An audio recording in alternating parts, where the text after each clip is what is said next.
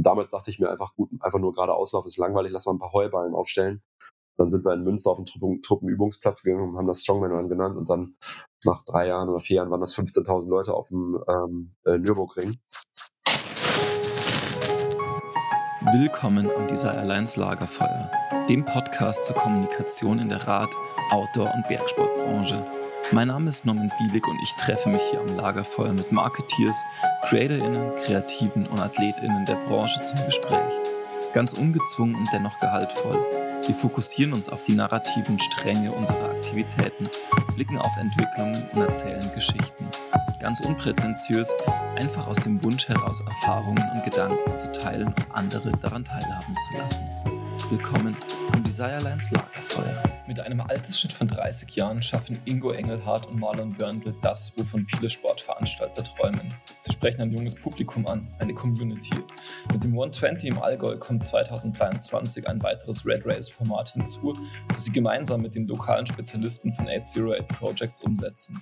Ich spreche mit Ingo und Marlon über die Kooperation und deren Initiierung, über die Bildwelten der Red Race Events und wie authentische Veranstaltungen erfolgreich geführt werden können. Für mich eine ganz spannende Reise zwischen Communities und Geschäftsmodell, zwischen hochsportlichen ja, Sportveranstaltungen und eben Partys. Willkommen am Desirelines Lagerfeuer, Ingo Engelhardt und Marlon Wörndl.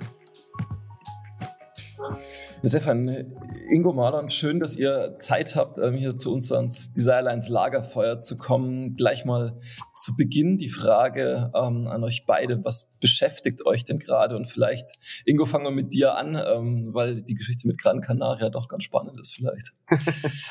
ja, also äh, guten Morgen, hallo, guten Abend, je nachdem, wo ihr gerade zuhört. Und äh, vielen Dank für die Einladung. Ähm, ihr habt mich gerade aus dem Bett geholt, es ist 7 Uhr und äh, ich dachte eigentlich, wir wären ein bisschen später dran, aber äh, ich bin auf Gran Canaria äh, zum äh, jährlichen ersten Trainingslager des Jahres mit dem äh, Canyon Red Pack, das ist mein Team. Äh, und das sozusagen das Cycling-Team von Red Race. Und hier ist es in der Tat eine Stunde zurück und damit, damit habe ich nicht gerechnet, als Marlon mich gerade anrief. Also, danke fürs Wecken. Ähm, jetzt bin ich wach äh, ich habe gerade den schlechtesten Kaffee der Welt hier hingestellt bekommen. Ähm, und äh, ja, bin bereit zu quatschen. Danke für die Einladung. Sehr spannend. Marlon, wie ist es bei dir? Was beschäftigt dich gerade so?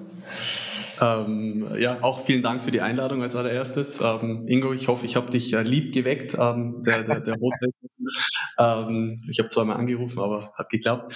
Was mich gerade beschäftigt, ähm, mich beschäftigt tatsächlich gerade die Ski-WM ähm, in Frankreich, wo ein Athlet von uns startet, Andreas Sander, und wir gedanklich bei ihm sind und uns irgendwie schon darauf vorbereiten, dass er hoffentlich am Donnerstag beim Super G eine geile Leistung abliefert. Und ja, das ganze Team steht hier bereit und freut sich drauf.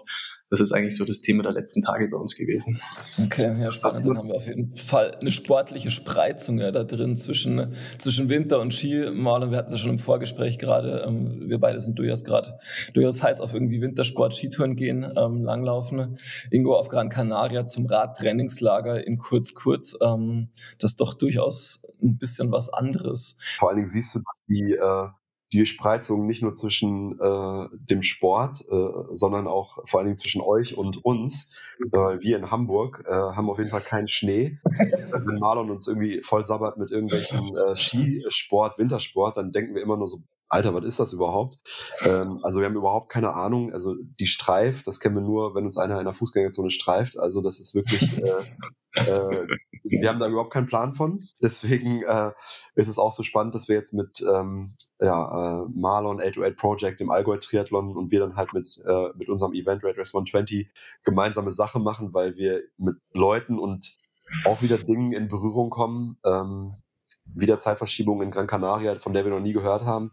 äh, ich weiß, dass, äh, dass äh, wie es im Allgäu aussieht, wie es da riecht und wie die Kühe da aussehen, weil da, wir waren ja jetzt auch da schon im, vor ein paar Monaten, haben die Test, die, die Strecke, die wir äh, da beim Event fahren, äh, Probe mhm. gefahren. Da kommen wir gleich auch zu, sicherlich, aber äh, ja, also es prallen auch da Welten aufeinander. Also wenn ihr, wenn ihr euch da unterhaltet, habe ich keinen Plan, wovon ihr redet. Ja, das ist ganz spannend, weil ähm, ich kenne das tatsächlich genau umgedreht, weil wir arbeiten mit einer ähm, Eventagentur in Hamburg zusammen, beziehungsweise machen wir für die so ein bisschen Kommunikation für ein paar ihrer Events. Und das ist auch immer so, ähm, wenn mir da wieder erzählt wird, dass da irgendwie steife Brise, Regen ähm, und bei uns ist irgendwie dann doch der Schnee so langsam da. Ähm, das ist auf jeden Fall immer ganz spannend. Aber dann lass uns doch mal ins Allgäu schauen. Ähm, Marlon, Magst du vielleicht mal ja so versuchen, kurz und knackig zu beschreiben, ähm, was du eigentlich genau machst? Und wir hatten es gerade auch schon mal so im Vorgespräch, wie diese ganzen ja, doch sehr vielseitigen Projekte ähm, unter welchem Dach die für dich auch gefühlt vielleicht so zusammenkommen und vielleicht bald ja auch noch ein Stück reeller. Also wie, wie schaut das aus und wie funktioniert das bei dir? Ja, genau. Ähm, das ist an sich gar nicht so leicht immer zu erklären ähm, für, für einen Außenstehenden. Ähm, wenn man sich dann ein bisschen Zeit nimmt, versteht man es relativ schnell. Ähm, es sind einfach viele, viele Marken und viele Unternehmungen, Projekte, ähm, die über die letzten zehn Jahre entstanden sind. Ähm, wenn man so runterbricht, äh, machen wir im Endeffekt zwei Themen. Ähm, wir sind als Reiseveranstalter tätig. Äh, wir organisieren Trainingslager für Ausdauersportler, für Läufer, für Radfahrer, für Triathleten ähm, und wir organisieren Events, äh, zwischenzeitlich auch größere Events ähm, auf die kommen wir sicher nachher noch mit zum Sprechen. Ähm, der Allgäu Triathlon ist sicher unser Leuchtturm äh, mit über drei, oder mit 3100 Teilnehmern. Ähm, jetzt das Radrace mit dem Ingo, ähm, wo wir uns sehr darauf freuen im Mai. Ähm, und dann haben wir noch zwei, drei kleinere Veranstaltungen in der Pipeline, beziehungsweise die wir realisieren. Ähm, genau, so roundabout bewegen wir im Ausdauersportbereich 10.000 Leute ähm, über die Reisen, über die Events und ähm, genau, haben da einfach einen, einen super Draht in die Ausdauersportszene. Genau, so ist unser grober, okay. grober Rahmen. Mhm. Magst du vielleicht dann nochmal so ein bisschen ausholen ähm, und auch in die Historie ähm, reinschauen, also wie du zu genau dieser Aufstellung gekommen bist und wie es, ja, wie so die, die, die, historische Anbahnung dazu auch war? Gestartet hat alles mit Hannes Awei Tours, ähm, gegründet vom Hannes Blaschke. Ähm, das ist ein Triathlon-Reiseveranstalter. Ähm, wir organisieren Trainingslager auf Mallorca und auf Fuerteventura. Ähm, das Ganze von November immer bis, bis Mai circa im Zwei-Wochen-Rhythmus sind es Trainingslager mit unterschiedlichen Schwerpunkten für Triathleten. Und dazu kommt, ähm, dass bei Hannes Hawaii Tours Reisen zu den großen Ironman-Rennen organisiert werden. Ähm, unsere größte Reise ist eigentlich zum Ironman Hawaii.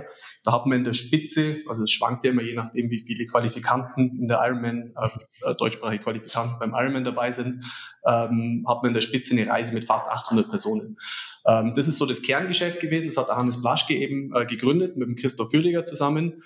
Ähm, und wir haben dann 2013, das ist auch ungefähr das Jahr, wo ich dazu gekommen bin, ähm, die Chance gehabt, den Allgäu-Triathlon zu übernehmen, ähm, was ja der älteste und ja, ähm, der älteste Triathlon in Deutschland bis zum Zeitpunkt war. Ähm, der Gründer, der German Altenried, ähm, war zwischenzeitlich schon gut über 70 und wollte das Rennen abgeben, hat es dann an Hannes Blaschke übergeben und äh, genau, da haben wir eigentlich gestartet mit dem Veranstaltungsgeschäft und ähm, ja, haben den Allgäu Triathlon übernommen mit circa 600 Teilnehmern damals und haben den jetzt in den letzten zehn Jahren mit viel Liebe und mit viel Freude und Leidenschaft ähm, ja, auch zu einem der beliebtesten Rennen in Deutschland eigentlich wieder gemacht und haben jetzt äh, 3100 Teilnehmer und haben ja eine riesen coole Veranstaltung.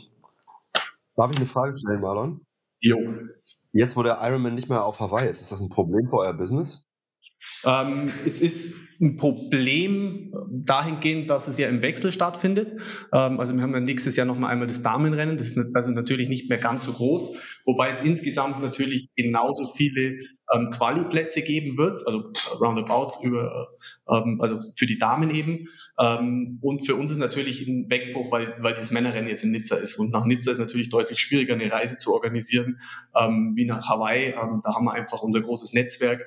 Ähm, also es ist auf jeden Fall für uns eine Herausforderung, ähm, wie wir das einpendeln. Wir werden in Nizza auch vor Ort sein natürlich.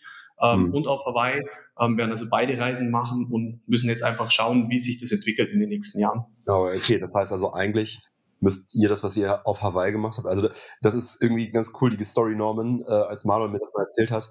Weil Hawaii war natürlich jetzt auch wegen Corona, letztes Jahr hat es ja stattgefunden, einer von unserem Team, Fritz, der auch so mit der, einer der deutschen besten Triathlon-Amateure ist, ähm, der war da auch und ähm, der hat halt wahnsinnig Probleme gehabt, da irgendwo zu pennen, weil halt alles super teuer ist. Ne? Und ähm, der Hannes Blaschke, der kennt da wohl jeden und der läuft also auf, auf Oahu und läuft da über die Insel und macht dann einfach, als er gehört hat, da sind keine äh, Hotelzimmerkapazitäten frei, läuft er einfach da, so stelle ich mir das vor, im Hawaii-Hemd über die Insel, kennt, kennt da jeden und sagt so, du Werner, kann ich mal bei dir schlafen? Und äh, dann, dann, dann äh, haut er da auf einen Schlag noch irgendwie ein paar hundert Hotelzimmer raus, wo halt alle, also bei irgendwelchen privaten Leuten. Habe ich das jetzt richtig wiedergegeben, Marlon? Oder? Das hast du, hast du ziemlich genau äh, wiedergegeben. Äh, nicht nur bei privaten Leuten, weil der Hannes ist seit über 30 Jahren auf Hawaii, der kennt da wirklich jeden Stein. Ähm, und ähm, der hat einen sehr persönlichen Draht auch zu den ganzen Hoteliers ähm, und ähm, genau, und organisiert da eben immer die, die Hotel, Hotelkontingente. Ähm, und wie gesagt, nach, vor allem letztes Jahr, als dieses doppelte Ironman-Rennen war, war natürlich viel zu wenig Platz auf Hawaii.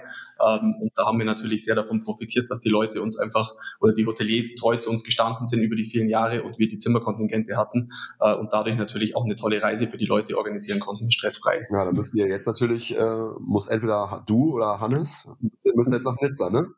hat, hat Hannes schon in die Hand genommen und ist schon unterwegs nach Nizza. Wir haben schon ein Hotel und äh, wir schauen ja. uns das Ganze jetzt, jetzt mal da unten an. Ähm, und am Ende des Tages ist natürlich klar, es war, war ein cooles Geschäft, so wie das da unten gelaufen ist auf, auf Hawaii. Ähm, aber es verändert sich alles und ist auch völlig in Ordnung. Und ähm, ja, wir gehen mit der Zeit und schauen, was passiert. Am Ende des Tages ist es ja nicht nur unser Asset, dass wir irgendwie Hotels vermitteln, sondern eben der ganze Service drumherum, ähm, wo die Leute Bock drauf haben, weil sie einfach wissen, wenn sie mit uns da runterfliegen, dann müssen sie sich wirklich um gar nichts kümmern, werden am Flughafen abgeholt, ähm, werden ins Hotel gefahren, Mechaniker sind am Start, Physio sind am Start. Also du musst dich wirklich, du kannst dich voll auf deinen Wettkampf konzentrieren und das ist eigentlich auch der Kern von dem, was wir bei Hannes Avaitos machen, ist einfach äh, Service. Hannes hat mal den Slogan geprägt, we care for you und ähm, das ist eigentlich wirklich die DNA von dem, von, von der Marke. Find ich ich finde es ganz spannend, dass dann an sowas wie ähm, ja, einem Ironman Hawaii logischerweise halt noch ja, viel Geschäftsmodelle hinten dranhängen, die dann mit so einer Entscheidung ähm, wie im vergangenen Jahr durchaus disruptiert werden. Ähm, wie sind so aus aus der Eventmanagement-Sicht und als jemand, der selber Events veranstaltet, ähm, dein Blick auf diese Entscheidung, ähm, das voneinander zu trennen ähm, und das im Wechsel zu machen. Also, weil aus meiner Wahrnehmung hat das ja einen wahnsinnigen Einfluss auf die Marke Ironman Hawaii ähm, oder überhaupt Ironman. Ähm, wie siehst du das? Ich bin da so, ich habe da so ein bisschen gemischte Gefühle. Ähm, seit ich mich eigentlich irgendwie mit dem, mit dem, mit dem Markt beschäftige oder mit Ironman, heißt es eigentlich schon immer, Ironman wird zu groß, Ironman funktioniert nicht mehr, ähm, Ironman ist zu teuer. Also viel Kritik eigentlich immer an Ironman. Am Ende des Tages ähm, ist aber Ironman nach wie vor die stärkste Marke. Ähm, wenn du außerhalb von der Triathlon-Szene mit jemandem sprichst oder jemand, der keine Ahnung von Triathlon hat, ähm, wenn er Ironman hört, dann versteht er, ähm, um was es geht und weiß irgendwie Hawaii und weiß irgendwie so härteste Sportart. Das heißt, die Marke ist eigentlich irgendwie das Sinnbild auch für den Triathlonsport. Ähm, was die Entscheidung auf Hawaii betrifft, ähm, ist schwierig. Also es war natürlich so, wie es war, cool und Dreh- und Angelpunkt war einfach immer Hawaii. Und wenn man, glaube ich, in die Szene reinhört, ähm, dann sind alle irgendwie nicht so gut drauf zu sprechen. Ähm, ich würde es einfach mal offen lassen und schauen, was passiert, wie sich das Ganze entwickelt. Ähm, die haben eine Entscheidung getroffen, die haben sie mit Sicherheit sich überlegt, ähm, warum sie die so treffen. Ähm, man muss natürlich da auch immer die Strukturen kennen, die hinter Ironman stecken. Ähm, das ist eben, ja, da ist nicht jetzt, da, da steckt im Endeffekt jemand drin, der Gewinne erzielen möchte ähm, und am Ende des Tages trotzdem natürlich im Blick hat, dass irgendwie die, die Marke langfristig funktionieren muss. Ähm, und jetzt schauen wir einfach mal, wie sich das entwickelt und vielleicht ist es ja irgendwie was Positives. Ich würde es jetzt nicht in erster Linie einfach nur negativ sehen. Ähm, genau. Das wird die Zeit bringen, ob es einen Schaden zur Marke beiträgt oder mhm. nicht. Alles klar. Dann, wenn wir schon bei Marke sind, dann lass uns mal Ingo zu dir ähm, rüberspringen. Du bist also Kopf hinter Red Race, ähm, jetzt nicht in der Radbranche jetzt nicht ganz unbekannt, aber magst du vielleicht trotzdem mal kurz beschreiben, ähm, wer ihr seid, was ihr macht? Du hast jetzt gerade schon ähm, Scan Red Pack ja auch ins Feld geführt, wo ihr gerade im Trainingslager seid. Also wie ist so deine Aufstellung in diesem Bereich?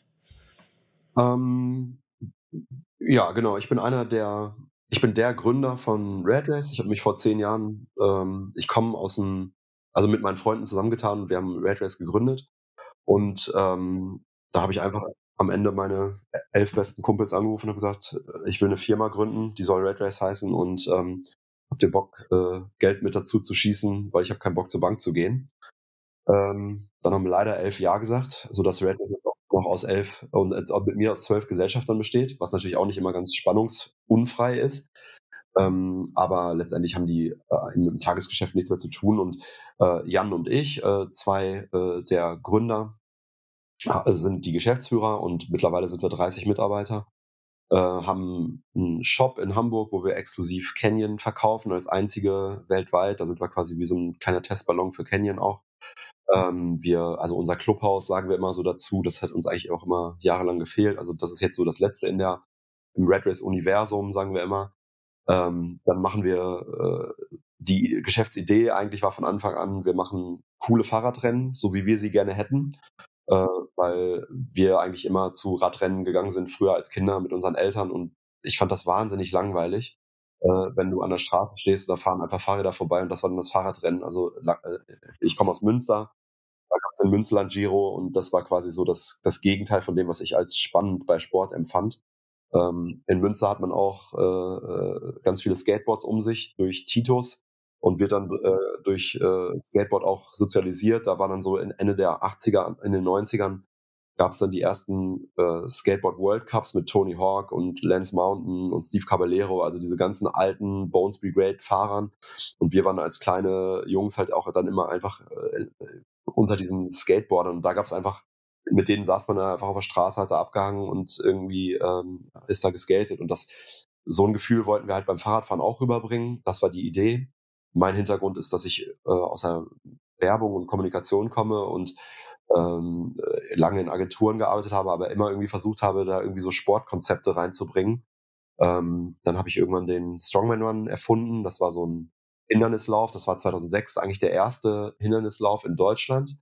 Ähm, mittlerweile ist das ja eine riesen Industrie geworden und ein riesen äh, Spielfeld, wo quasi tausend verschiedene Hindernisläufe es gibt. Und damals dachte ich mir einfach, gut, einfach nur gerade Auslauf ist langweilig, lass mal ein paar Heuballen aufstellen. Dann sind wir in Münster auf den Truppen, Truppenübungsplatz gegangen und haben das Strongman genannt und dann nach drei Jahren oder vier Jahren waren das 15.000 Leute auf dem ähm, äh, Nürburgring. Und dann haben wir gedacht, ah, ist doch ganz cool, wenn hier 15.000 Leute starten, mal 100 Euro dann äh, macht man 1,5 Millionen damit. Das können wir mit dem Fahrradradsport auch machen. Ähm, war leider ein bisschen schwieriger. Ähm, bei unserem ersten Rennen beim Red Race Last Man Standing haben sich äh, 100 Leute angemeldet, mal 39 Euro. Kannst dir ungefähr ausrechnen, wie viel das ist. Äh, war also nicht ganz so top, das Geschäftsmodell. Und dann haben wir aber von Anfang an gesagt, oder wir haben es einfach immer durchgezogen, weil wir äh, das halt immer super cool fanden. Es war unser Ding. Äh, das Geld war nach drei Jahren weg was wir gesammelt hatten. Und dann haben wir eigentlich äh, uns irgendwie immer überlegt, wie können wir mehr und anders sein und, und neue Sachen machen. Und haben dann mittlerweile auch eine Weltmeisterschaft, äh, Fixed 42 World Championships. Das ist quasi eine Straßen-WM für äh, Fixed-Gear-Fahrer, für Trackbikes, wo die in Berlin äh, 42 Kilometer, deswegen Fix 42, äh, schnellstmöglich fahren. Also es wird mehr oder weniger ein klassisches Fahrradrennen, wie ähm, nur auf äh, Fahrrädern ohne Bremsen, auf, auf Fixies. Ähm, der Schnitt von denen ist 50 km/h, das ist schneller als die Profis da fahren. Ähm, wir haben das Last Man Standing, was mittlerweile bei Eurosport und GCN übertragen wird, äh, was immer Ende März ist. Das findet im Rahmen unserer eigenen Messe statt, der Kollektiv Berlin Bike Fair. Ähm, wir haben ein eigenes Team, das Canyon Red Pack, äh, was dann letztendlich auch dafür da ist, so als Markenbotschafter für ganz viele Brands zu funktionieren. Wir haben ganz viele Sponsoren, die uns unterstützen, äh, die dann bei den Events präsentiert sind. Wir ähm, haben ein eigenes Magazin, natürlich eine riesen Social-Media-Reichweite und am Ende sind wir immer noch die gleichen Boys und Girls von damals und ähm, das Rennen jetzt in Berlin, Marlon wird ja jetzt auch äh, Gott sei Dank zum ersten Mal sich das angucken, äh, ist halt wirklich ein, und wir haben ihm auch gesagt, oder er hat auch gesagt, ich, ich helfe auch gerne mit meinem Team, da haben wir gesagt, ja, wunderbar, weil wir brauchen immer noch Leute, die Gitter schleppen und äh, Kaugummis von der Bahn kratzen, weil das ist nämlich das, was wir seit zehn Jahren auch immer noch machen. Und das ist unser, würde ich sagen, so Event, womit man aber auch so die größte Social Media Reichweite hat, weil die Bilder so spektakulär sind. Und äh, ähm, da fährt, fliegt halt zum Beispiel immer eine so eine VR-Drohne mit, die äh, hinter den Fahrern halt äh, fliegt. Das ist so ein Ausscheidungsrennen, acht Fahrer auf einer Kartbahn in Berlin. Der letzte fliegt raus, äh, ist mega spektakulär. Da haben wir jetzt schon über 1000 Zuschauertickets verkauft in so einer Kartbahn. Ähm, das ist wie so ein illegales Hinterhof Fast and Furious GTA-Rennen. Und ähm, die, äh, die, die Leute drehen halt komplett am Kabel und das ist halt eher wie so ein Skateboard-Contest als wie, wie jetzt ein klassisches Fahrradstraßenrennen. Ähm, und äh, dann machen wir noch Touren in Italien. Äh, da haben wir irgendwann gesagt, die Leute sollen fahren wie die Profis. Das nennen wir Tour de France. Red Race Tour de France, also nicht wie France, sondern wie Friends, wie Freunde. Da fahren wir mit 400, 500 Leuten über die Dolomiten, Alpen, und am Ende, was uns immer eigentlich gefehlt hat, ist ein richtiges Straßenrennen für äh, Rennräder. Und da kam Marlon letztes Jahr um die Ecke, äh, wurde uns connected von unseren guten Freunden von Pushing Limits. Und die haben gesagt, yo, du musst auf jeden Fall mal dich mit Marlon treffen, der hat eine richtig coole Idee. und dann kam Marlon in Hamburg äh, an und hat gesagt, hier, wir haben 120 Kilometer abgesperrte Straße, sollen wir nicht was zusammen machen? Im Allgäu. Ich so, wo ist denn das Allgäu? War ich noch nie. Und dann äh, haben wir das eigentlich innerhalb von einem halben Jahr aus dem Boden gestampft. Äh, Design, Logo, Name, was, was man alles so braucht.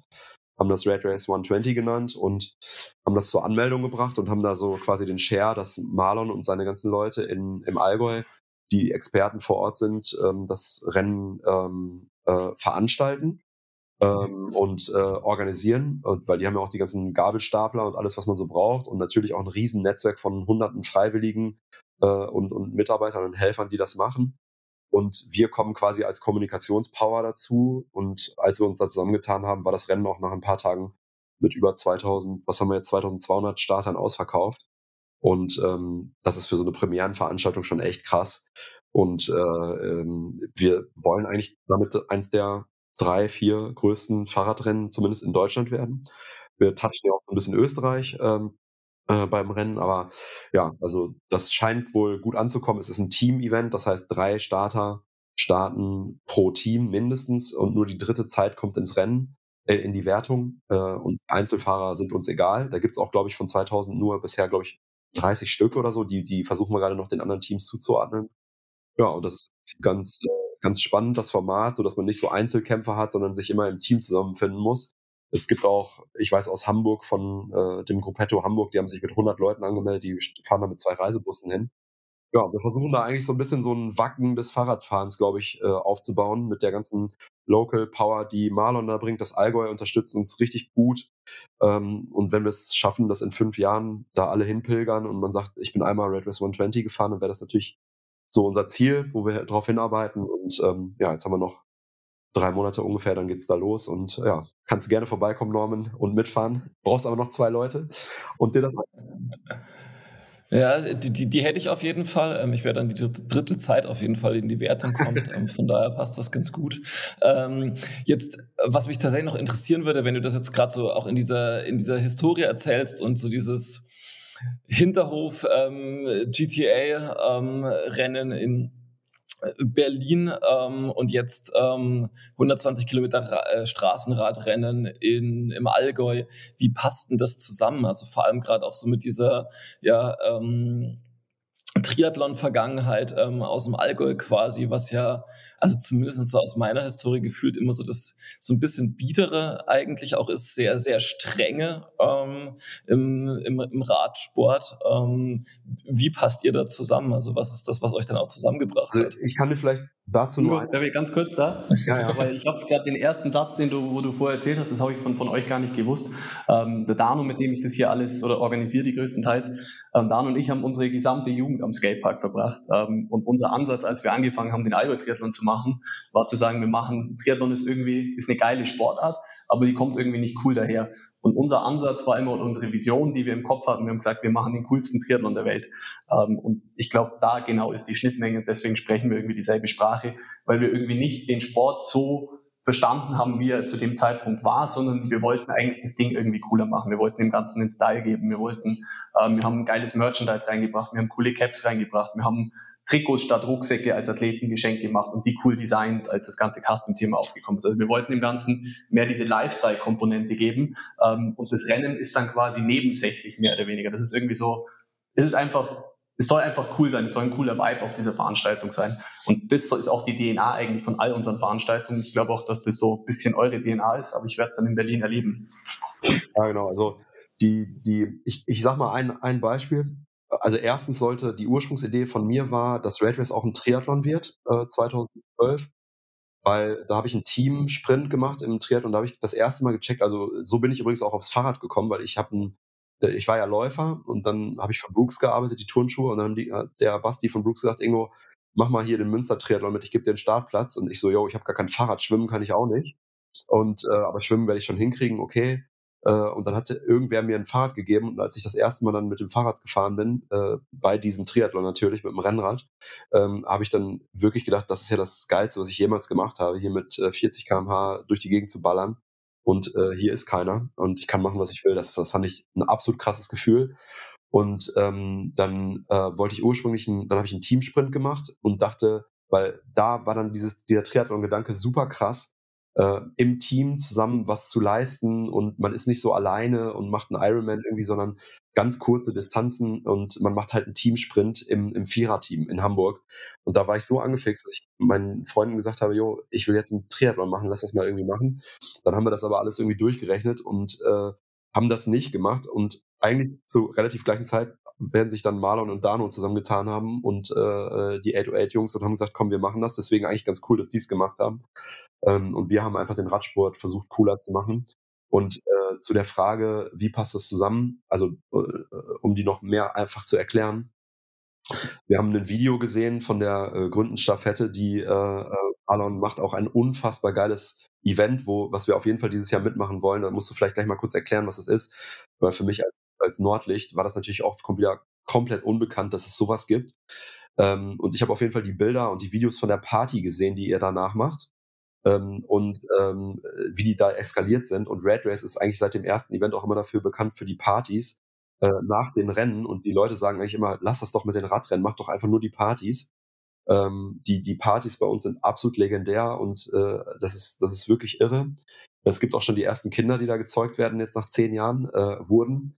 Ähm, und ähm, die äh, äh, vielleicht zum Thema Triathlon, wie das angefasst wird. Beim Allgäu Triathlon was, was irgendwie bieder auf den ersten Blick aussieht, ein Triathlon im Allgäu, kommt einfach Hannes auf dem Pferd reingeritten. also bei der, bei der, bei der, bei der Startbesprechung, bei der, bei der, bei der Athletenbesprechung, da sitzen halt unsere ganzen Jungs äh, und mit euren Jungs zusammen und, und äh, die das alles organisieren und äh, hier, äh, die wir dann da nach hingeschickt haben, uns mal zu gucken, wie machen die das eigentlich im Allgäu. Und da merkt man, die DNA von irgendwelchen Bekloppten scheint also egal ob Nord oder Süd komplett gleich zu sein. Ähm, und äh, bei uns ist es genauso. Ne? Also wir machen immer noch die, die Rennen, die sich mittlerweile, wenn du dir die Bilder vom Last Man Standing anguckst, was wir da in Berlin machen, dann gibt's mittlerweile ähm, Nachahmer auf der ganzen Welt. Äh, Red Bull macht mittlerweile das gleiche Format in äh, San Francisco. Das ist aber ein Zwanzigstel so groß wie das, was wir machen. Und es gibt Rennen in Moskau, in, in Indonesien, in Japan und uns fragen halt auch die ganze Zeit, äh, Leute, ob wir äh, so eine World Series machen können mit, mit diesem Format.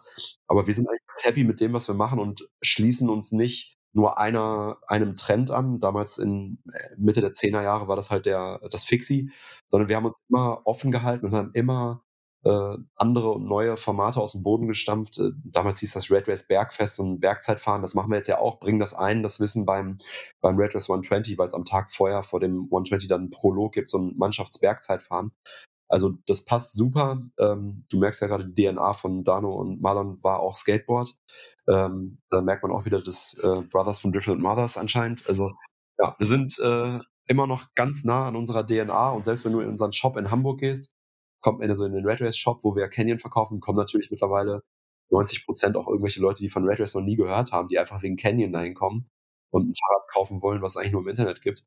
Aber die merken, wenn du so die Rezensionen liest bei Google über uns, dann merkst du so ganz schnell, das ist halt kein normaler Fahrradladen, wo du erstmal reingehst und wie beim Tätowierer Angst haben musst, um nach einer Kette zu fragen oder so, sondern das ist halt ein ganz normaler, cooler Laden, wo auch Leute arbeiten, die, viele Leute, die erstmal vom, vom Fahrradfahren keine Ahnung haben, aber die einfach äh, ambitionierte äh, Radsportler oder, oder einfach super krass begeistert vom Fahrrad sind. Und das versuchen wir eigentlich ja überall immer einzubringen. Also, dass so man über die Grenzen guckt und ja, ähm, Sachen macht, die vorher immer tausend Jahre gleich gemacht wurden, die man jetzt einfach anders machen will.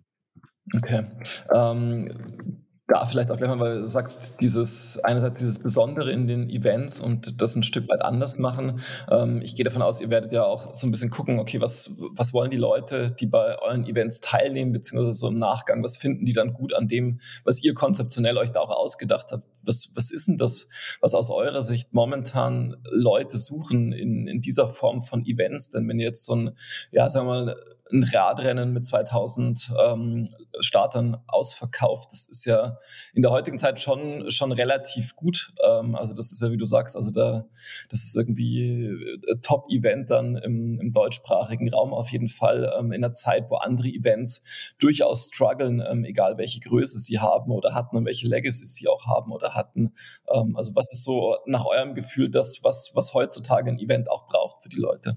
Also da kann Marlon genau die gleiche Antwort geben, die ich auch gebe. Ich kann dir aber auch sagen, aus meiner Erfahrung, und ich bin mittlerweile wirklich 20 Jahre in diesem Sportvermarktungsgeschäft und ich habe ganz wenig Leute kennengelernt wie, wie Marlon.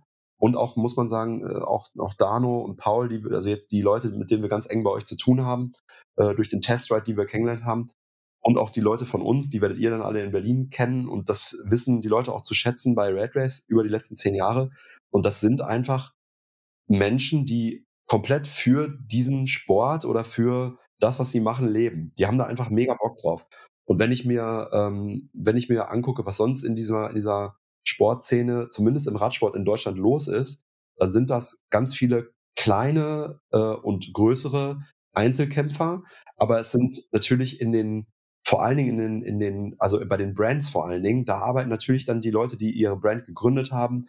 Nehmen wir mal Roman Arnold von Canyon oder auch ganz viele Leute bei anderen äh, Sportherstellern, die da wirklich mit Leib und Seele arbeiten. Aber am Ende äh, sind viele von den großen Unternehmen natürlich nichts anderes geworden als Unilever oder Bayersdorfer, wo irgendwelche äh, Marketingleute arbeiten, denen das alles scheißegal ist und nach drei Monaten sind sie woanders.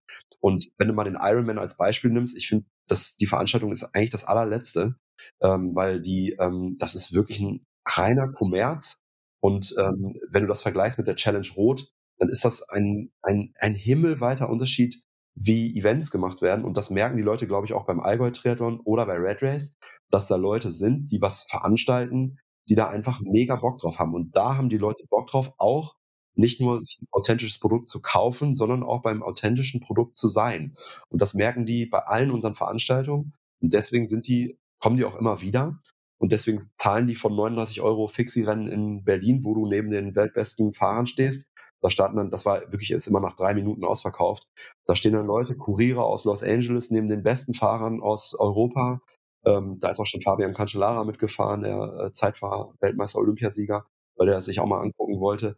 Ähm, da gibt's auch Anfragen von Pro7, ne, die natürlich sagen, ah, das ist super geil, da machen wir so eine Joko und Klaas Geschichte draus, aber das wollen wir halt nicht, da haben wir halt keinen Bock drauf ähm, weil wir sind ja kein Zirkusrennen, sondern ähm, wir sind halt eine ernstzunehmende, in unserer Art und Weise äh, Sportveranstaltung und die Leute haben natürlich auch mega Bock auf so einen Teamgedanken und mit ihren Freunden was zu erleben. Und wenn du jetzt irgendwo bist, klar, meldest du dich alleine an äh, irgendwo. Äh, was machst du für einen Sport, Norman? Äh, also äh, unter dem Mountainbike, ähm, Rennrad nur so halb, eher Gravel jetzt so ein bisschen, aber also ich komme sehr stark aus dem Mountainbike-Bereich, bin viel Enduro-Rennen gefahren in dieser Anfangszeit. Das ist so, so, so meine, mein Background. Guck mal, und die MTB-Szene ist doch ein super Beispiel.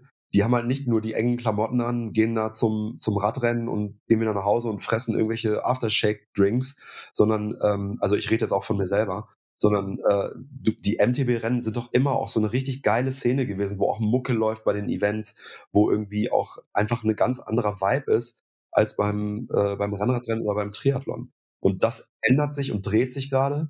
Und die DNA, die auch, äh, das muss man jetzt auch ganz ehrlich sagen, die auch Marlon und der Allgäu-Triathlon in die Triathlon-Szene gebracht hat, die wir in den Radsport gebracht haben, die ist mittlerweile eigentlich ganz normal. Also was wir vor zehn Jahren gesagt haben, bitte kein The Final Countdown beim Start, und dann einfach mal ein DJ und einfach mal coole Mucke und einfach mal coole Leute, die das organisieren. Und wenn du dir anguckst, ähm, wie der Grand Depart in Düsseldorf organisiert wurde, ähm, in, als die Tour de France in Düsseldorf gestartet ist, das war das allerletzte, ganz ehrlich. Da haben Leute das so gemacht, wie sie es immer gemacht haben. Das bist du aber immer hart, Ingo. Du. Nee, das, ist aber auch so. Wir saßen ja auch mit denen an einem Tisch und dann sollten wir ein Red Race machen beim Grand Depart. Dann, dann haben die gesagt, ja, mach das mal. Und dann haben wir uns das angeguckt und dann was gibt's denn für Budget? Ja, gibt's halt nicht. Kriegen wir nicht wenigstens Spritgeld? Nein. Und dann hören wir zwei Wochen später, es gab 250.000 Euro fürs Petit Depart. Und ob ihr als Red Race dafür sorgen könnte, dass dann noch kleine Kinder irgendwie beim Petit Depart starten, für das Budget 250.000 Euro. Wir haben uns einfach nur gedacht, yo, Alter, da hat sich einfach einer schön die Taschen voll gemacht. Und ähm, wir sollen dann die Leute dahin bringen. Dann haben wir natürlich gesagt, nee, machen wir nicht. Und die Bilder, die wir im Jahr vorher beim Testrennen auf der Köhe gemacht haben, die wurden dann benutzt für die Bewerbung. Also das wurde immer so gemacht, äh, auch im Radsport, wie es immer gemacht wurde die letzten 20 Jahre. Und ähm, als es Jan Ulrich in den 90ern äh, gab und das alles nach irgendwie diesen riesen Hype gab, die Rennen, die dann deswegen aus dem Boden gestampft wurden äh, in den 90er Jahren, die gibt es jetzt fast bald nicht mehr, aber auch weil sie jetzt einfach 20 Jahre so gemacht wurden, wie sie gemacht wurden. Und das ist mega schade, dem Sport nicht angemessen. Und ähm, deswegen muss es immer Leute geben, die das mit Leidenschaft machen. Das sind jetzt nicht nur wir, da gibt es tausend andere, die das machen, aber das wollen die Leute. Ich glaube, da haben die mega Bock drauf. auch bei, wenn die viel Geld ausgeben fürs Wochenende, da irgendwo hinzufahren, dann kannst du denen nicht einfach irgendwie so einen Marketing-Scheiß dahin setzen, sondern das muss halt irgendwie sich auch gut anfühlen. So, Ingo hat bei äh, fast allem hundertprozentig recht und ich schließe mich da komplett an. Ähm, was bei uns aber noch so ein Ansatz war, den wir immer, du hast vorher gefragt, was, was die Leute suchen. Ähm, wir machen ja alle selber den Sport, wir sind selber Radrennen gefahren ähm, und wir haben immer geschaut, so, oder unser, unser Ansatz ist eigentlich immer der gewesen, zu schauen, oder uns hat es eigentlich nicht ganz so getaugt, wie das alles war. Und wir wollten eigentlich so unser eigenes Format kreieren. Und ähm, beim Radrace ist eigentlich genau das passiert. Ähm, es gibt ja irgendwie diese, diese großen Radmarathons wie ein Ötztal Radmarathon, wo jeder für sich so auf Ankommen fährt oder auf Bestzeit fährt. Ähm, und wir wollten aber irgendwo ein Rennen kreieren, was die Chance hat, dass man eher näher rankommt an dem, wie Radsport wirklich ist. Und Radsport ist am Ende des Tages ein Teamsport. Ähm, und wir hatten dieses, dieses äh, Teamformat ja zusammen mit Ingo gemacht, ähm, wo wir am Anfang so ein bisschen unsicher waren, sollten wir irgendwie Einzelstarter auch reinlassen oder als Team. Ingo hat dann Gott sei Dank gesagt, lass einfach Teams only machen. Ähm, und das hat dann auch gut funktioniert. Und dieses, dieses Format, wie wir es jetzt haben, mit einem Prolog, mit 120 Kilometer Strecke, die aber so ist, dass man auf jeden Fall ankommt, die aber knüppelhart ist, dass man sie schnell fahren kann. Also das eigentlich eine Strecke ist, die, die jetzt weniger drauf auf, auf Ankommen abzielt, sondern wirklich auf hart und auf schnell fahren. Und gleichzeitig kann aber jeder so schnell fahren, wie er möchte. Und dieser Teamgedanke in Kombination mit dem, was der Ingo beschrieben hat, mit, mit geiler Musik, mit einem geilen Event-Flair. Wir haben einen Campingplatz mit irgendwie 180 Stellplätzen direkt am Start. Ähm, so dieses ganze Event-Setup ist einfach was, was, glaube ich, irgendwie so ein, so ein ganz außergewöhnliches Erlebnis ermöglicht. Und das ist eigentlich das, was, was bei uns irgendwie so im Mittelpunkt steht, einfach ein Radrennen zu machen, das sich aber nicht wie ein Radrennen anfühlt und gleichzeitig aber ein Hardcore-Radrennen ist. Ich weiß nicht, ob man das versteht. Ähm, das war so ein bisschen der, der Ansatz auch dahinter. Ja, ich finde, also ich finde verschiedene Punkte daran ganz spannend, weil das eine ist, was ich jetzt so ein bisschen raushöre, ist ja schon, dass das Event oder so ein Event ähm, aus einer Community rauskommen muss und idealerweise ja schon auch so eine Art Community aufbauen muss. Ähm, und irgendwo das gerade im, im Mountainbike-Bereich gab es, gibt es das. Dort ist es auch, finde ich, schwierig. Ähm, also dort ist es auch aus meiner Sicht immer noch, das ist ein gutes Event genau das schafft. Ähm, das finde ich aber tatsächlich primär im Ausland. Also das ist irgendwie, Deutschland ist, was Mountainbiken und Community anbelangt, sehr schwierig. Ich war irgendwie mal, bin viele Rennen in Frankreich gefahren, irgendwie war in Schottland ab und zu. Dort ist das viel intensiver, viel, viel, also geiler tatsächlich auch einfach. Und das ist das, was ich in Deutschland immer vermisst habe. Und deswegen finde ich das spannend, weil so aus meiner Mountainbike-Historie sehe ich das gerade eher in diesem Gravel- und Rennradbereich. Also das, was ihr da auch mit Red Race aufbaut oder aufgebaut habt, da sehe ich das total eingelöst irgendwie ähm, und finde den Part auch ganz spannend. Jetzt aber vielleicht mal um von da nochmal so in die Professionalisierung reinzuschauen und das vielleicht auch so in deine Richtung, Ingo. Ähm, mein Gefühl ist, dass so in den letzten Jahren gab es viele so sehr kleine, sehr authentische Events ähm, und der Bereich ist ja gefühlt immer, es ist immer schwierig, den zu monetarisieren, ähm, wenn ich sowas wie Selbstausbeutung außen vor lasse. Ähm, also wie mache ich aus diesem sehr authentischen, community-driven Event ähm, auch einen Business Case, der sich rechnet und der funktioniert, weil am Schluss, also muss es das ja sein, also sowohl bei euch als Eventagentur, Red Race mit 30 Leuten, auch da äh, wollen die Leute bezahlt werden. Also wie funktioniert dann ähm, ja, also diese Spreizung aus Community-driven und trotzdem Geschäftsmodell? Also äh, das, da können wir jetzt einen eigenen Podcast zu machen. äh, mich interessiert das auch super krass. Also ähm, diese ganze Verwirtschaftlichung quasi ähm, im, im, im Bezug auf authentisch bleiben. Ähm, das war auch damals, als ich für Brands gearbeitet hatte, auch immer schon eigentlich meine Aufgabe. Da haben die mich immer aus dem, aus dem äh, irgendwo hergezogen und gesagt, kannst du mal die Brand cool machen, bitte? Äh, ben Jerry's ist ein gutes Beispiel. Ähm, und die, ähm, die, die, die, äh, die Aufgabe, die wir damals hatten, war einfach damit irgendwie Geld zu verdienen, weil ähm, für 39 Euro, wie gesagt, da standen Leute und haben gesagt, wie wollt ihr damit jemals Geld verdienen? Hier starten 100 Leute auf der Kartbahn. Mittlerweile starten übrigens immer noch 128 Leute auf der Kartbahn, weil viel mehr schaffst du in sieben Stunden gar nicht. Das ist so ein ganz bestimmt, bestimmtes Format. Wie so ein Tennisbaum gibt es 128 Fahrer. Daraus wird am Ende der Last Man Standing und in einem parallelen Rennen das Last Woman Standing, die Last Woman Standing gemacht. Ähm, und da war dann einfach natürlich irgendwann die Aufgabe, das zu vermarkten. Also mit den Startgeldern kriegst du es nicht. Ne, das heißt, du musst es dann natürlich aber auch abseits davon, jo, ein paar Banner aufhängen, das reicht anscheinend auch nicht. Ähm, und das ist mittlerweile eigentlich auch die Aufgabe geworden, die äh, um, um, um es zu schaffen und natürlich sich breit aufzustellen. Ne? Also man einfach äh, sich möglichst breit aufstellen, sodass äh, die, die eigentlichen Startgelder nicht deine Einkommensquelle ist. Und während, äh, während Corona 2020 und 2021, gut, kann Marlon vielleicht gleich auch noch was zu erzählen, da standen wir quasi vor einem kompletten Scherbenhaufen, weil Red Race ist zwar super breit aufgestellt mit dem Shop mittlerweile, ähm, mit dem Magazin, mit, mit der Website, mit Social Media und so weiter, aber äh, wir haben auch zum Beispiel immer auf Instagram gesetzt und damals auf Vimeo und nie auf äh, YouTube. Das heißt, wir haben jetzt da auch keine Monetarisierung. Und während Corona waren auf einmal alle Events weggebrochen 2020. Und dann haben wir eigentlich von jetzt auf gleich äh, ein neues Format gemacht und haben das Red Camp genannt und sind nach Italien geflogen, wo wir eigentlich die Tour de France gemacht hätten, nach Feltre, wo auch die ganzen Hotels schon gebucht waren und haben dann einfach in kleinen Gruppen die Leute in so eine Art Camp gepackt und da waren dann irgendwie 200 Leute, die in kleinen Gruppen da einfach dann äh, mit uns jeweils eine Woche geblieben sind und Fahrrad gefahren sind.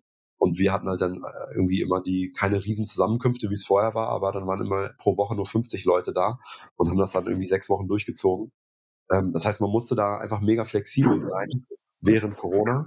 Marlon, wie war das bei euch, als zwei Jahre nichts ging? wir, wir, mussten auch flexibel sein, ja. Ähm, bei uns hat sich ja alles runterreguliert, das gesamte Geschäftsfeld, also das heißt das Reisegeschäft als auch das Eventgeschäft. Ähm, wir haben das ganz große Glück gehabt bei Events wie beim Allgäu Triathlon, dass die Leute die Brand so geliebt haben, dass die meisten irgendwie das Startgeld haben stehen lassen äh, und wir so nicht gut über die Runden gekommen sind. Also das war irrsinnig. Ähm, wir haben den Leuten angeboten, so hey, wir überweisen euch alles komplett zurück. Ähm, aber die haben uns dann irgendwie alle gesagt, hey, ähm, behaltet das Geld, wir wollen, dass der Allgäu Triathlon weiter besteht. Ähm, und so war das eigentlich bei fast all unseren Marken irgendwie, dass die von den Leuten irgendwie am Markt so geliebt werden, dass die uns so unterstützt haben, dass wir durch die Zeit gekommen sind. Ähm, ja, und wir konnten die Zeit dann auch gut nutzen, um uns wieder vorzubereiten auf alles. Haben dann hier auch in der Region super Unterstützungen gehabt. Wir haben ja dann ähm, 2021 so Spinnereien gemacht wie das Tri Battle Royale ähm, zwischen Jan Frodeno und Lionel Sanders ähm, und haben halt da auch einfach neue, neue Wege gefunden, ähm, um ja, was zu machen. Und letztendlich ähm, sind wir gut durchgekommen und sind jetzt ste stehen gut da. Ja, aber das ist echt ein, das ist echt ein hammergutes Beispiel. Tree Battle, natürlich, das war dann im Fernsehen übertragen, so ein 1 zu 1 Ironman quasi, die zwei besten, zwei der besten Triathleten weltweit gegeneinander anzutreten. Alles selber von euch gemacht. Das war echt, also massive Respect nochmal von meiner Seite. Weil da, da bin ich auch mit euch in Verbindung gekommen, weil den Allgäu-Triathlon kannte ich äh, vorherweise, vorher gar nicht. Ähm, aber das habe ich schon mitgekriegt, das war schon ein Riesending. Und da siehst du auch mal, Norman, wie, ähm, wie dann, ich kenne ganz viele Veranstalter und Events, die während der Pandemie mehr oder weniger einfach gesagt haben, äh, nö, wieso, äh, gesetzlich ist das doch so und so, ich muss das den Leuten doch gar nicht zurückgeben, sich nicht äh, äh, geäußert haben und quasi einfach stillheimlich das Geld behalten haben. Und die Leute haben so eine Krawatte auf diese Veranstaltung, dass, sie, dass sie sich da jetzt niemals mehr anmelden. Das heißt also, oder Konzerttickets kaufen oder was auch immer. Konzerttickets ist ja ein bisschen anderes Beispiel, weil da gibt's ja nicht so einen Veranstalter. Aber bei den Sportevents, also ich könnte jetzt, das werde ich nicht sagen, aber ich kenne drei Veranstalter, die es halt quasi nicht kommuniziert haben. Und wir, da kannst du bei uns bei Instagram zurückscrollen, haben dann wirklich so eine Safe Red Race Video aufgenommen, wo alle Mitarbeiter quasi gesagt haben, yo, äh, wäre mega cool, wenn du nicht cancelst. Ähm, und wenn wer, wer nicht cancelt, dann machen wir so ein SOS Safe Red Race T-Shirt, das schicken wir dir zu. Und dann äh, 1000 Leute haben dann halt nicht gecancelt. Ich glaube, es haben drei oder vier wollten ihr Geld zurückhaben. Und ähm, das war einfach nur, weil man offen und ehrlich damit umgegangen ist und gesagt hat, yo, wir stecken gerade echt in Schwierigkeiten, könnt ihr uns helfen? Und ähm, im, der, im Gesamten macht euch das jetzt vielleicht die 1000 Euro für die Tour de France nichts aus, aber uns halt äh, schon. Ähm, und das ist auch ein Riesenunterschied. Und dann hat man dann halt Power, um mega kreative neue Sachen halt äh, aus dem Boden zu schaffen. Ne? Also das ist auch ein Riesenunterschied, weil die ganzen, die da damals dann irgendwie sich nicht geäußert haben. Ne? Ironman auch schon wieder ein super Beispiel. Ähm, und Challenge Rot hatte sich geäußert und die waren, äh, da hat dann, glaube ich, auch keiner sein Geld zurückverlangt. Ne? Ja.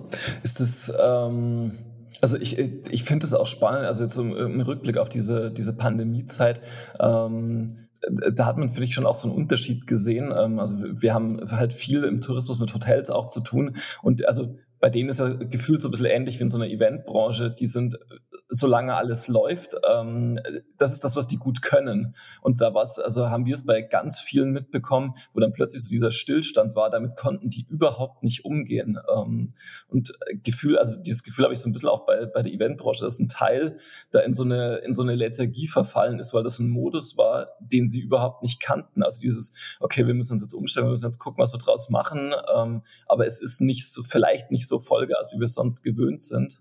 Ähm, und, und sich darauf einzustellen dann auch. Also das ist ja, ja schon, schon eine spannende Leistung auch kann ich jetzt einfach so unterschreiben, braucht nichts weiter zugesagt werden.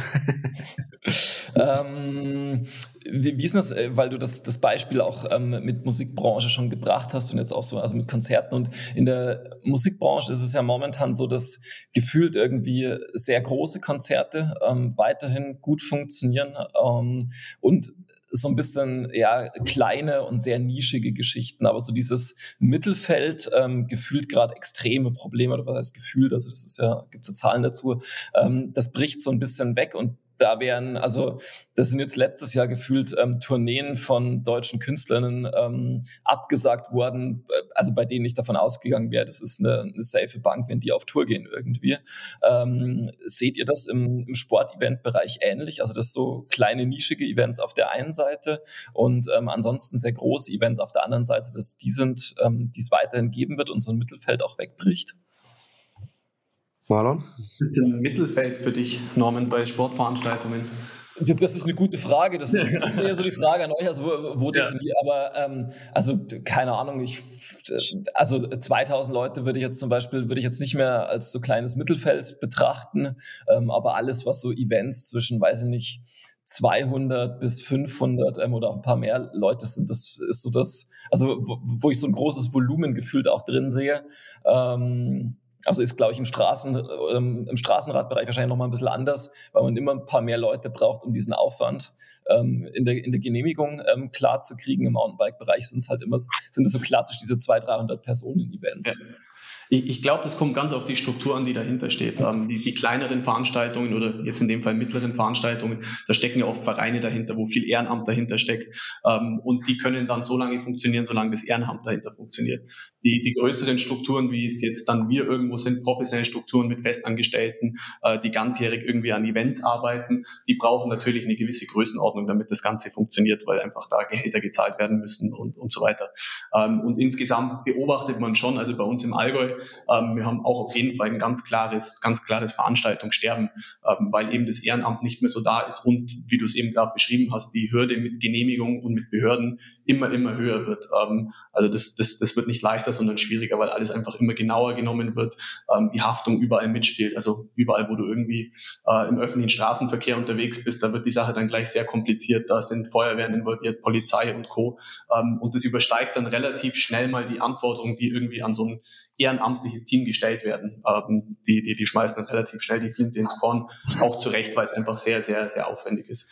Ähm, von dem her glaube ich schon, dass diese mittleren Veranstaltungen irgendwo sich schwer tun, weil sie halt irgendwie teils ehrenamtlich und teils professionell und irgendwo so dazwischen sind und dann äh, natürlich die, die die Herausforderung haben, ja, ähm, im Endeffekt ist die Anforderung, die von, von den Leuten an, an so ein Event gestellt wird, ist eigentlich immer schnell relativ hoch ähm, und dann ist es Ehrenamt da ziemlich schnell am Limit und dann sterben einfach diese kleineren Veranstaltungen aus.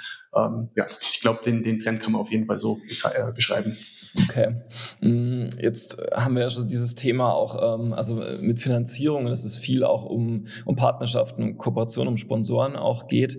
Ähm, welche Rolle spielten in dem Bereich auch die mediale Berichterstattung von solchen Events und mit wie viel Power muss da reingegangen werden? Ich fand das ganz spannend. Ich habe mal mit Chris Ball, das ist der, der Chef und Gründer der Enduro World Series gesprochen, also so das Mountainbike Enduro World Cup Format quasi. Und bei denen ist es so, dass 50 50 Prozent ihrer Kapazitäten und Power in mediale Berichterstattung geht. Also das ist für die ein extrem relevanter Anteil. Ähm, wie ist es bei euch? Ja, das ist interessant, weil ähm, mittlerweile hat sich das einfach auch gedreht. Und da muss man sagen, da spielt meine Punkrock-Vergangenheit auch eine große Rolle. Also neben Skateboard äh, hatten wir dann schnell einen Proberaum und haben dann irgendwie Punkrock-Musik gespielt.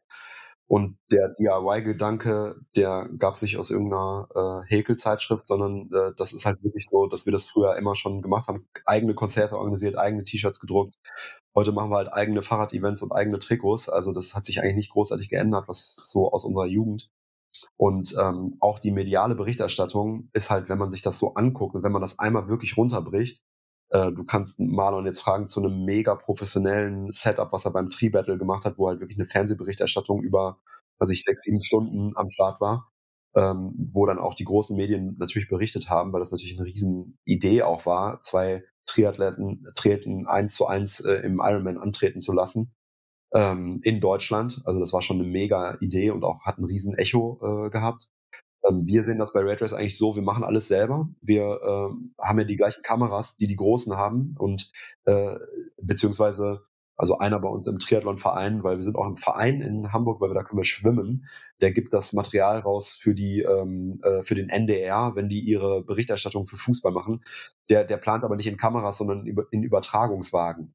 Und wenn du dir anguckst, was da für eine unfassbare Geldverschwendung mit unseren Gebührengeldern stattfinden, ähm, und du überlegst, was wir beim Last Man Standing in Berlin machen, ähm, wir haben da einfach zwei VR-Drohnenpiloten, die sitzen da und die fliegen einfach mit der VR-Drohne den Leuten hinterher, da kommt ein HDMI-Kabel rein und das ist dann das Signal, was, das, was den Livestream um die Welt sendet.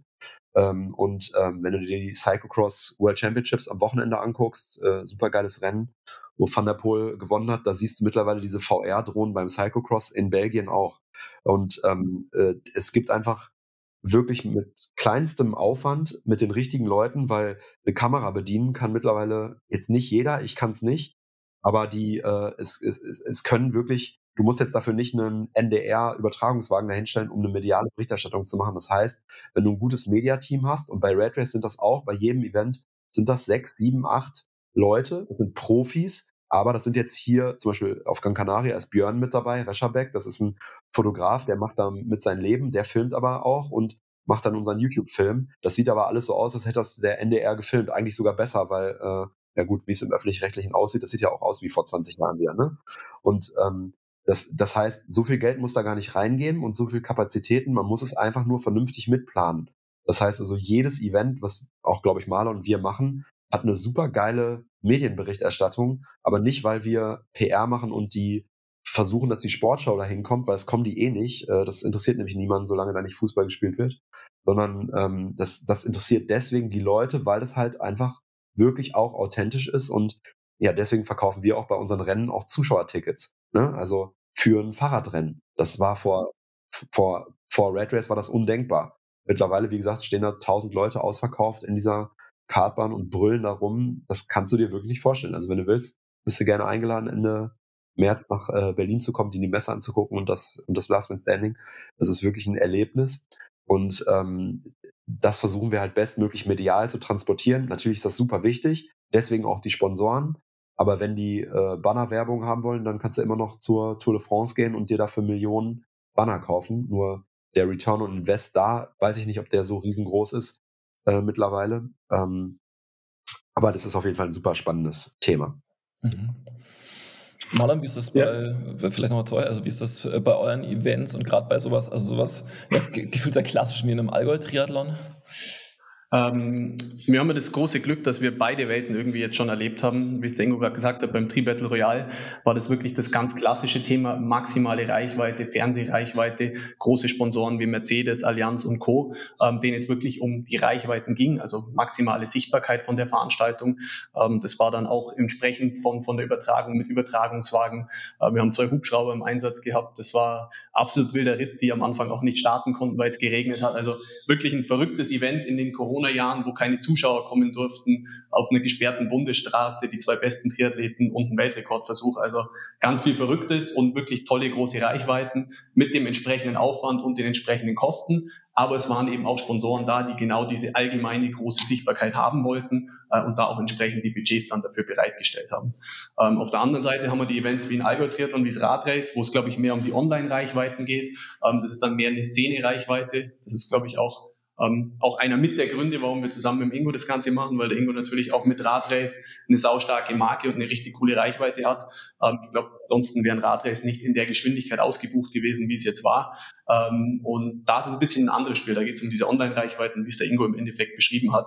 Ähm, genau. Ähm, das muss man, glaube ich, unterscheiden von Fall zu Fall.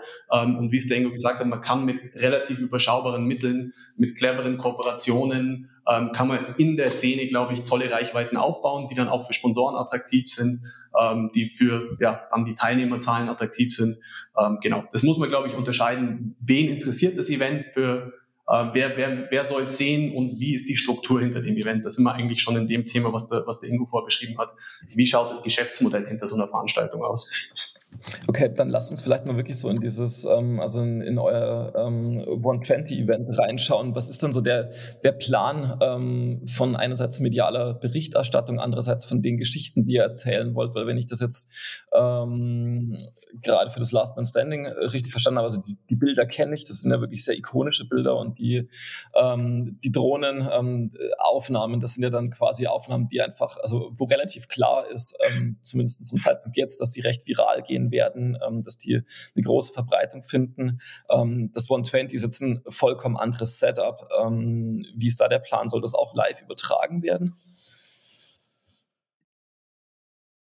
ja, das ist, das, wir arbeiten da gerade dran. Deswegen sind wir, war, glaube ich, die Antwort, das ist ein vorsichtiges Ja. Wir arbeiten dran.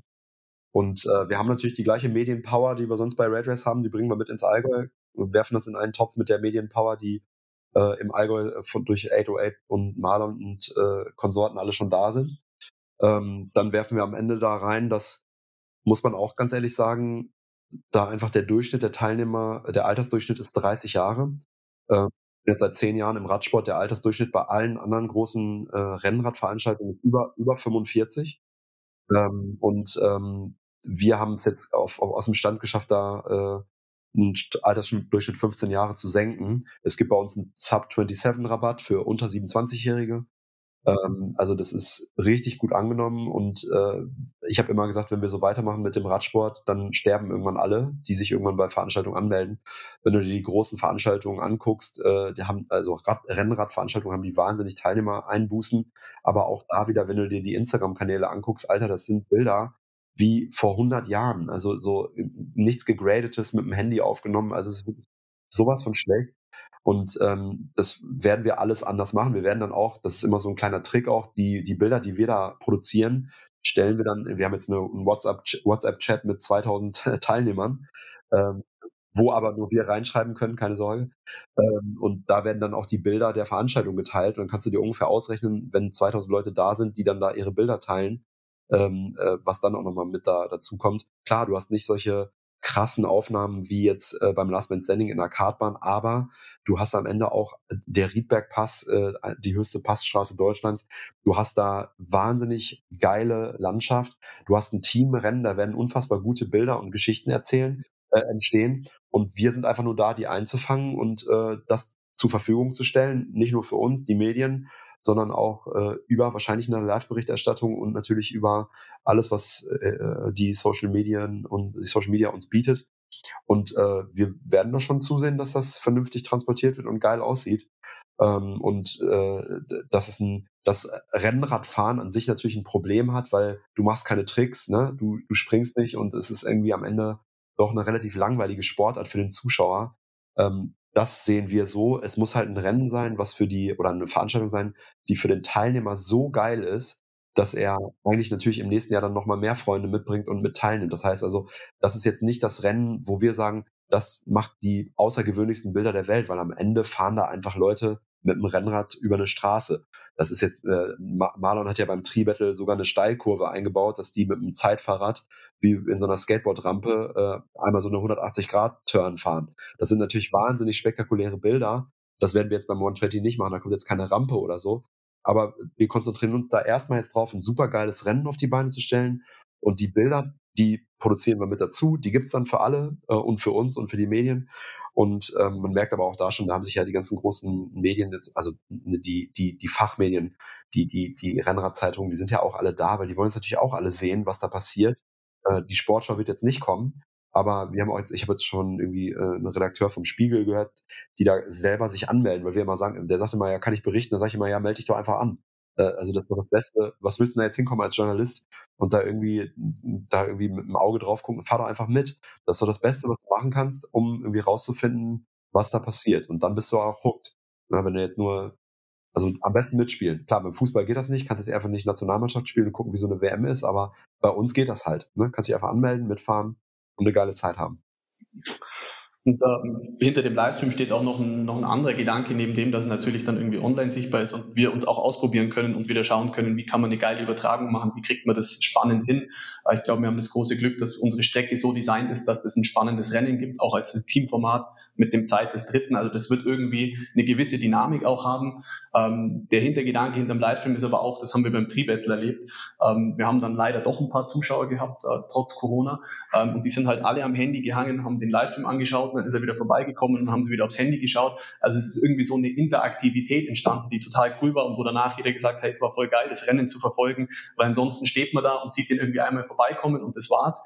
Ähm, und derselbe Gedanke steht auch ein bisschen beim, beim, beim Radrace dahinter, weil am Ende des Tages wird eine Veranstaltung dann auch richtig geil, wenn an einem Riedbergpass irgendwie die Leute im Spalier stehen, also die Zuschauer. Ähm, also wir haben da gewisse Hotspots auf der Strecke, die wir natürlich jetzt über die Jahre entwickeln wollen. Das ist ähnlich wie beim Allgäu-Triathlon, das ist der Kalvarienberg. Ähm, der ist eigentlich vergleichbar mit dem Solarer Berg in, in Rot. Ähm, da stehen die dreireihig und jeder Athlet, der da durchfährt, der kriegt einfach Gänsehaut pur. Ähm, und das ist natürlich ein wichtiger Bestandteil von so einer Veranstaltung. Und durch den Livestream machen wir es einfach auch für Zuschauer deutlich attraktiver, da an der Strecke zu stehen, ihren Athleten zu verfolgen, irgendwie dann an den nächsten Streckenpunkt zu gehen, dass da quasi auch so eine Interaktion zwischen Athlet und Zuschauer entsteht. Ähm, und das können wir dadurch super inszenieren im Endeffekt. Und die Leute wissen dann, wo sie sein müssen, weil sie wissen, hey, sind sie da unten irgendwie in Tiefenbach und kommen in 20 Minuten. Und ja, so, so entsteht ein bisschen ein anderer Flair. Ähm, und das ist natürlich auch ein Gedanke hinter dem Livestream, dass es für die Leute in der Region oder die, die Begleitpersonen von den Athleten irgendwie das Event auch irgendwie greifbar wird und erlebbar wird. Okay, ja, spannend. Dann bin ich, bin ich sehr gespannt, wie das Ganze ausschauen wird. Ich, ähm, ich finde es ganz interessant, weil das ja dann schon auch, also diese Form von, also es zahlt ja sehr auf so, so menschliche Grundemotionen von Teilnahme, von ja, eine Form von Geborgenheit ja auch ein, irgendwie, wenn drei Leute zusammenfahren, die Zeit des, des Letzten quasi gewertet wird, der quasi mitgenommen wird, so ein Stück weit auch. Ähm, und wahrscheinlich hat es dann trotzdem äh, gerade bei besseren Teams äh, diesen, diesen Charakter des sich gegenseitig Anstachelns. Ähm, also dass quasi dieses, diese Geschichte, die die Leute sich erzählen und erleben werden, quasi im Event angelegt. Ähm, ist, was ja gefühlt immer so, finde ich, die Herausforderung in so einem Event ist. Also, dass man so diese, diese Geschichte, die das Event erzählen will, skalierbar, erlebbar macht, ähm, weil am Schluss auf, den, auf die Einzelnen fehlt mehr der Einfluss, gerade bei 2000 Personen. Das heißt, das Event muss das schon irgendwie alles mitbringen. Ähm, da bin ich tatsächlich gespannt, wie dann die, die konkreten Geschichten noch ausschauen werden, die dabei rauskommen.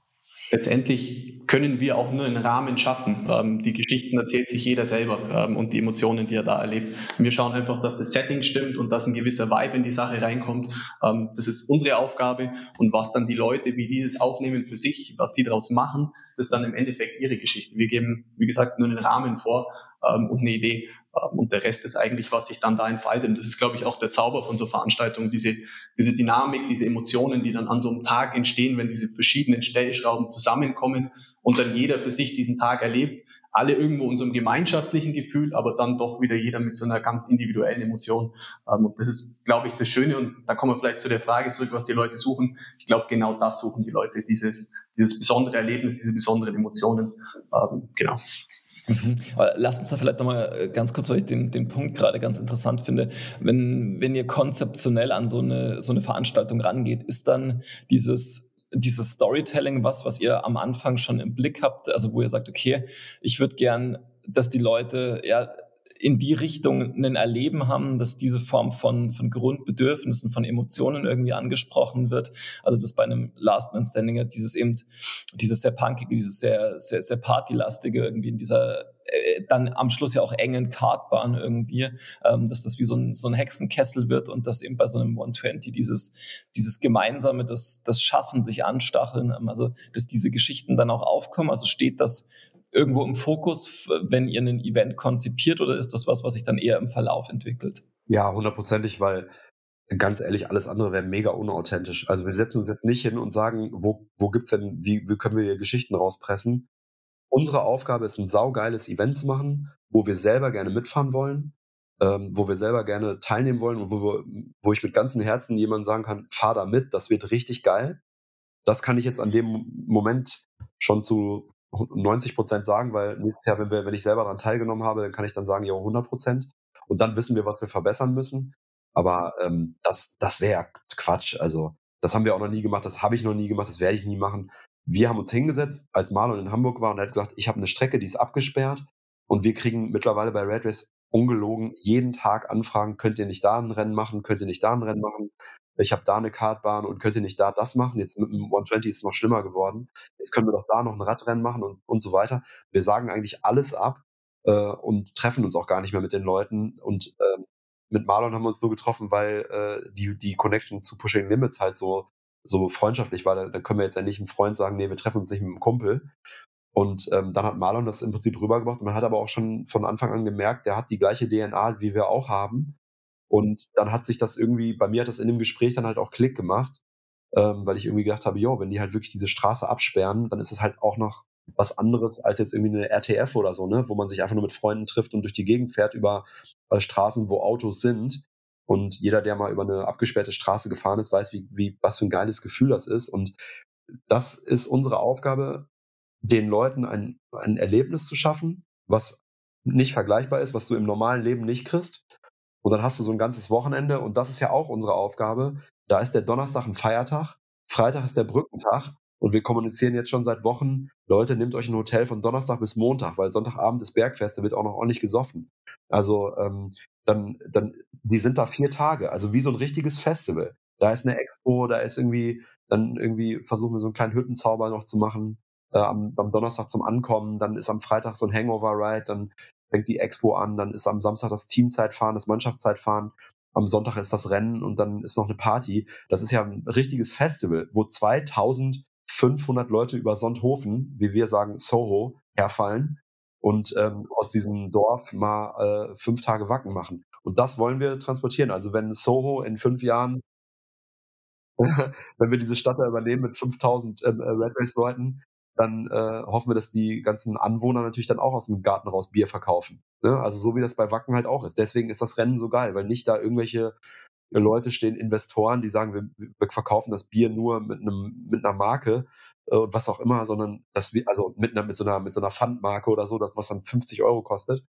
Aber wir wollen halt die die Region mit einbinden wir wollen ein super geiles Event schaffen, was es vorher nicht gab. So ein richtiges Teamrennen, also dass du nicht alleine dahin fährst und dann hast du vielleicht deine Freundin, Freund, äh, deine Familie dabei und dann fährst du ein Radrennen, fährst nach Hause, sondern du fährst da ja wirklich, wenn du die Teamgrößen anguckst, Marlon hat, du hast ja die ganzen Zahlen, das sind wirklich, also wirklich 30 Leute, die alleine kommen und ansonsten sind es nur Leute, die im Team kommen. Und das bringt natürlich für ein Event auch eine ganz andere Vibes, wenn du mit deinen Jungs da bist und ein Wochenende verbringst äh, als wenn du jetzt da irgendwie alleine hinfährst.